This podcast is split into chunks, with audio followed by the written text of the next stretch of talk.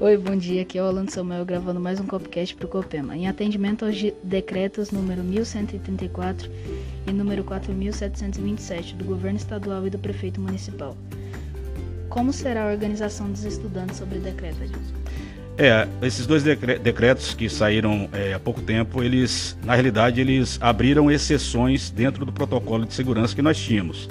Então, dentre todas as restrições, o que foi mantido foi o uso obrigatório de máscara, dentro do espaço da escola e também a utilização do álcool em gel. Então, assim, algumas restrições que nós tínhamos anteriormente, como o, o distanciamento, né? É, a capacidade de lotação da sala restringida e também é, a utilização do termômetro para aferir a temperatura é, acabou sendo facultativa. Então a Copema hoje ela exige apenas a utilização de máscara e também a utilização de álcool em gel, atendendo esses dois decretos. Ok, muito obrigado pela entrevista. Tenha um bom dia. Bom dia, seguindo as entrevistas, convidamos a coordenadora Tânia. De acordo com o novo decreto, a escola tem a possibilidade de receber todos os seus alunos de volta. Isso porque, com o novo decreto, não há mais a necessidade do espaçamento de um metro entre os alunos. Então, o que, que isso é legal do ponto de vista pedagógico? Há uma interação maior entre os alunos, no sentido de que todos podem estar na escola nos mesmos dias e horários. Um outro ponto muito importante do ponto de vista pedagógico são os trabalhos em grupos que a partir de agora podem ser feitos, já que não há mais a necessidade de ter a distância de um metro. Então, nesse momento, é possível os professores integrarem ali as cadeiras dos alunos, fazerem trabalho em grupos. Um outro ponto maravilhoso do, do decreto, que também fala do espaçamento e que é, vai trazer para a escola pedagogicamente, uma, vai, na verdade, vai retomar o, o horário de intervalo, onde mais turmas poderão participar juntas no intervalo, já que antes do protocolo nós estávamos com um número restrito de turmas em função é, do espaçamento e aglomeração. É, um outro ponto também muito importante diz respeito ao horário de saída. Algumas turmas estavam saindo mais cedo para que não houvesse aglomeração na saída, nos corredores e na saída da escola. Com o novo decreto, é possível as turmas saírem no mesmo horário, já que agora não há mais o problema é, do espaçamento. Porém, o uso de máscara continua obrigatório, assim como o uso do álcool em gel e a limpeza das mãos.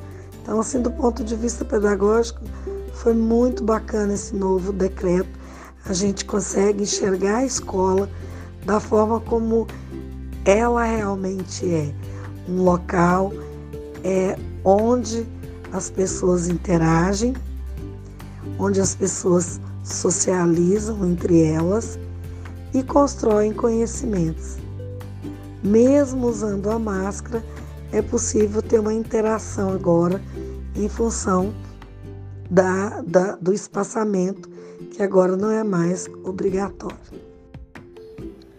Olá, meu nome é Daniel Fonseca, estudo na Escola Copema, em Barra do Garças. Dando sequência às entrevistas, convido a coordenadora pedagógica Maria para falar um pouco a respeito das rotinas referentes às avaliações, prazos e projetos. Bom, é, como a escola tem uma, uma proposta de avaliações que permeia primeiro, segundo e terceiro trimestre, e, e, e as situações de aprendizagem são bastante, né? São muitas situações, muitos projetos. O aluno tem que estar atento às datas, ao programa que o professor é, organizou para cada componente curricular, porque é muito importante que o aluno é, cumpra com o prazo e com as, a, os objetivos para aquela situação de aprendizagem e de avaliação, para que ele tenha realmente um resultado e um aproveitamento bom. Então é muito importante que ao passo que o professor é, disponibiliza uma, uma, proposta de avaliação, o aluno já se preocupe e, e faça aquela avaliação e poste na data corretamente, né? Isso para que tanto para o professor que está avaliando quanto para o aluno, realmente a avaliação tenha sentido, para que ela possa realmente servir como um instrumento de é, retomadas dos conteúdos que não foram aprendidos. Então, isso é muito importante e os alunos também, de uma certa forma, terão um feedback do professor mais corretamente que ele possa realmente é, servir como instrumento base para que o professor possa dar continuidade ao seu conteúdo. Obrigado pela participação, Maria, e tenha um bom dia.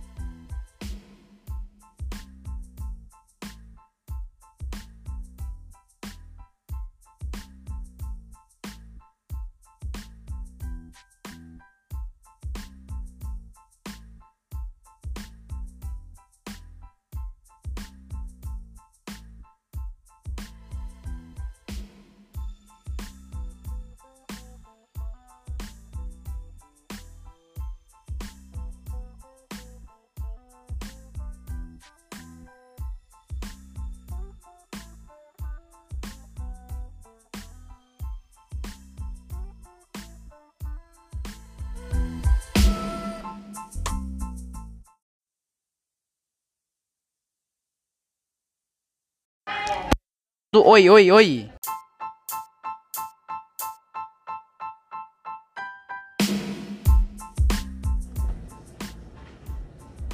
Bom dia. Hoje eu quero falar sobre o cinto de segurança. O cinto de segurança é um dispositivo simples que serve para proteger sua vida e diminuir as consequências dos acidentes. Agora eu vou passar para o amigo Arthur. Ele impede, em caso de colisões, que o seu corpo entre em choque contra o volante, painel e para-brisas, ou que seja jogado para fora do carro. Agora eu vou passar para o Pedro Tiago. A Lei 9.503, de 23 de setembro de 1997, fala que é obrigatório o uso de cinto de segurança para condutor e passageiros. E com isso, podemos dizer que o cinto de segurança é muito importante Desde, segundo pesquisas, desde 2011 a 2021 ocorreram mais de 100 mil acidentes de, com, com pessoas sem cinto de segurança. E fica a dica sobre a importância de cinto de segurança. Tchau!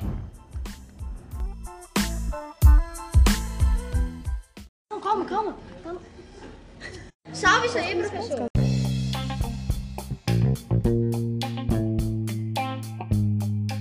Oiê, bom dia. Eu sou a Lara, do sétimo ano A, e hoje estaremos falando sobre a violência no trânsito.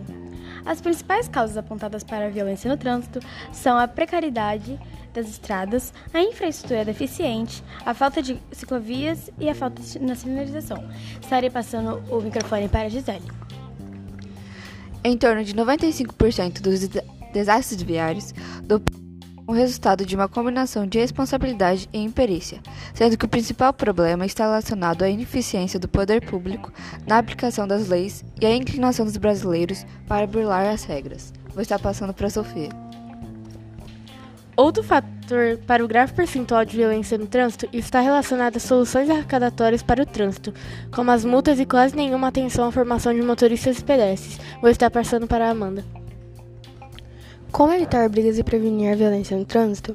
Ser gentil ao volante também é indicado. Sempre que possível, dê a passagem e não fique buzinando e sinalize. Se cometer algum erro, saiba pedir desculpas e não xingue. Vou passar para minha amiga Bárbara. Outro fator para o grave percentual de violência no trânsito está relacionado às soluções arrecadatórias para o trânsito, como as multas e quase nenhuma atenção à formação de motoristas e pedestres. E essa é mais uma dica sobre a violência no trânsito. Obrigados a todos, até a próxima.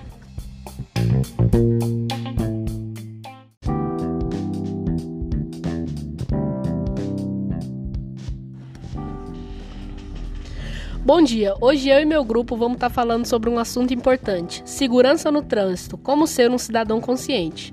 Hoje agora eu vou estar passando para minha amiga Sibeli. A importância da segurança no trânsito evita acidentes e garante que os veículos estejam em bom estado. Vou passar para o Samuel. Respeitar o sinaleiro também é muito importante. Os sinais servem para organizar o trânsito, além de passar mais segurança para toda a população. As placas vermelhas significam para os motoristas prestar atenção no trânsito. Vou estar tá passando para Maria. Bom dia, meu nome é Maria Fernanda. O cinto de segurança protege motoristas e passageiros de impactos violentos no interior do carro, em caso de colisões. O item contribui para reduzir os riscos de ferimentos no corpo dos ocupantes do veículo.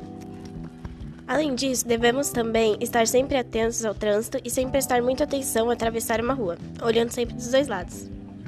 Obrigada pela atenção.